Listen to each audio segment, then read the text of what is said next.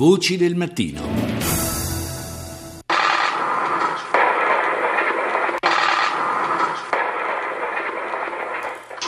Sentite sono gli effetti, gli spari, le sirene dei momenti concitati del doppio blitz quasi contemporaneo scattato ieri in Francia intorno alle 17. Il primo ad Amartin-Anguel, località a nord della capitale, dove per quasi tutto il giorno si sono asserragliati due fratelli franco-algerini, Sherif e Said Kouassi, ritenuti gli autori del massacro di mercoledì scorso nella redazione del giornale satirico Charlie Hebdo a Parigi. I due avevano un ostaggio liberato e illeso, ma anche gli effetti dell'altra operazione, quella di Parigi, dove invece Amédi Colibali, 32 anni, ritenuto legato alla cellula dei due fratelli e che aveva ucciso la vigilessa a Montrouge giovedì scorso, aveva preso, ha preso in ostaggio diverse persone in un supermercato kosher a Port de Vincennes.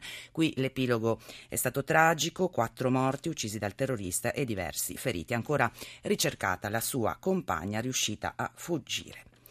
La sanguinosa deriva della banda islamista di Butte Chaumont è il titolo d'apertura delle Figaro Online che fa riferimento dunque al nome del parco parigino del XIX arrondissement in cui si radunavano i reclutatori jihadisti per la guerra in Iraq. A Vincennes ha minacciato di uccidere quattro ostaggi, titola invece Le Monde, che ricostruisce le fasi del Blitz a Parigi e spiega che Koulibaly era vicino ai fratelli Coassi. Giorni di caos è invece il titolo sulla fotografia fotografia in prima pagina di Libération ed è inutile dire che per tutta la giornata di ieri le testate francesi, le radio, le televisioni, i quotidiani online e non solo hanno seguito minuto per minuto la lunga attesa e poi le fasi degli assalti con approfondimenti, fotografie e video di quanto stava accadendo.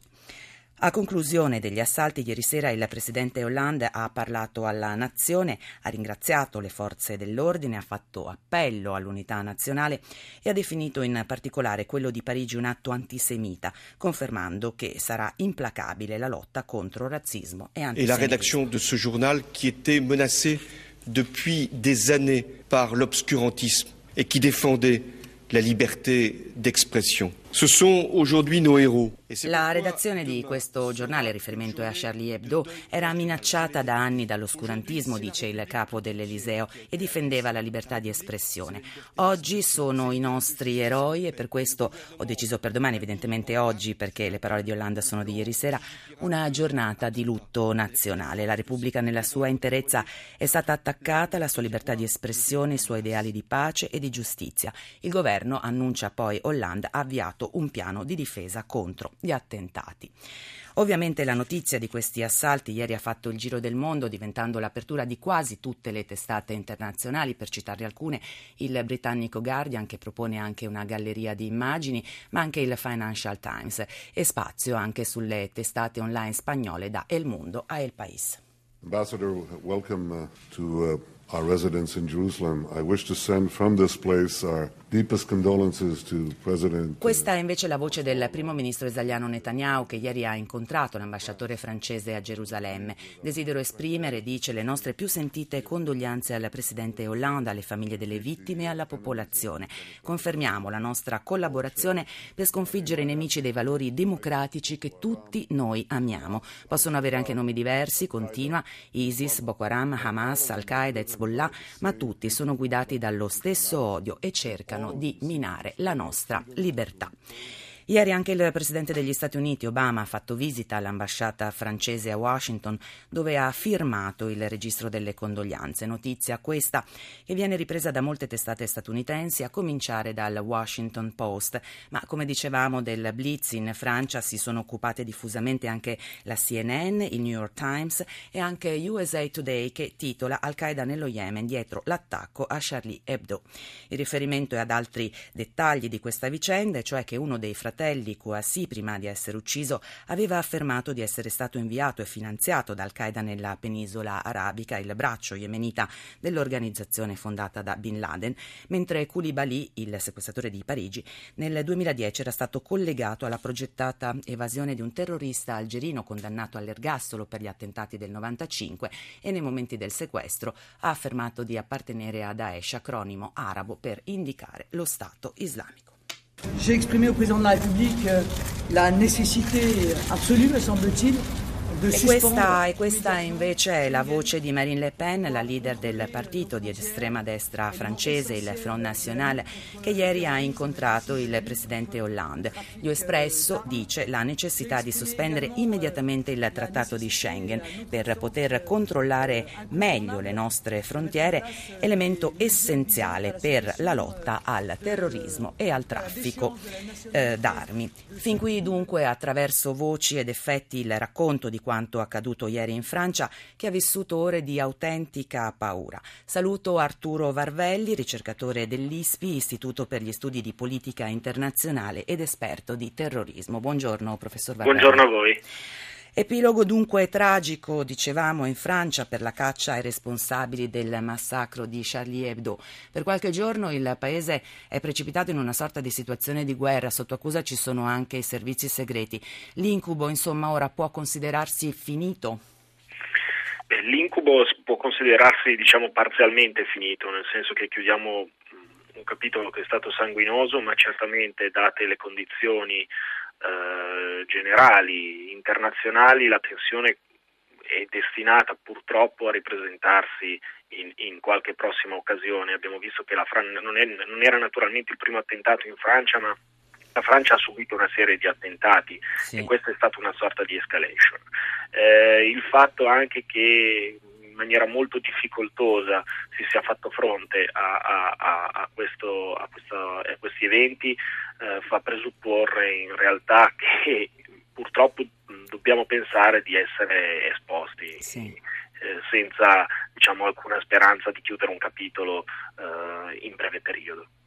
Sullo sfondo di questa vicenda c'è anche il problema dell'integrazione mancata no? di questi giovani immigrati di seconda o terza generazione, francesi di passaporto, ma in realtà esclusi dalla società in cui sono cresciuti e soprattutto a contatto con il disagio delle banlieue, le, periferie. Possiamo ipotizzare che la loro voglia di riscatto passi anche dall'adesione a valori che appartengono alle loro culture d'origine e che in qualche modo permettono loro di ritagliarsi un ruolo in questa società in cui sono cresciuti ma da cui sembrano restare esclusi.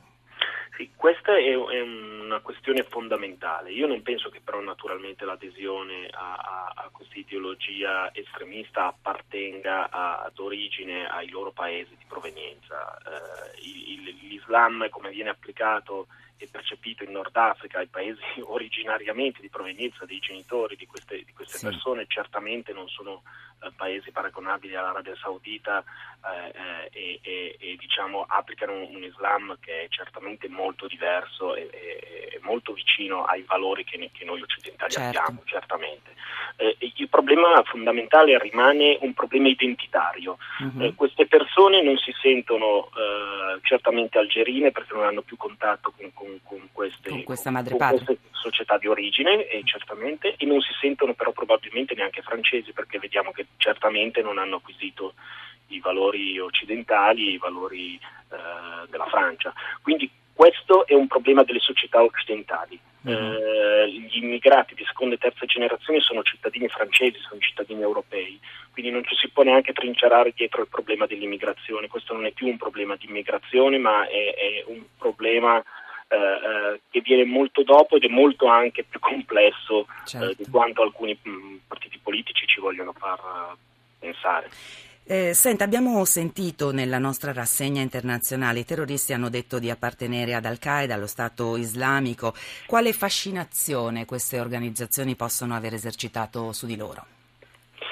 Sì, ehm, a livello internazionale sta succedendo una co- cosa che per noi è, è, è, un risultato molto sgradevole, è una sorta di competizione tra sigle, sì. eh, una sorta di concorrenza. Quindi quello che, che, che succede è che il califfato ha innescato una serie, una serie di, di, di, competizioni tra, tra, tra, vari attori, sì. questo perlomeno a livello di leadership. Quello che però percepiamo è che a livello di militanza i profili di questi terroristi ce lo dimostrano bene, a livello di, di militanza di base eh, non c'è questa competizione, ma anzi c'è una forte permeabilità.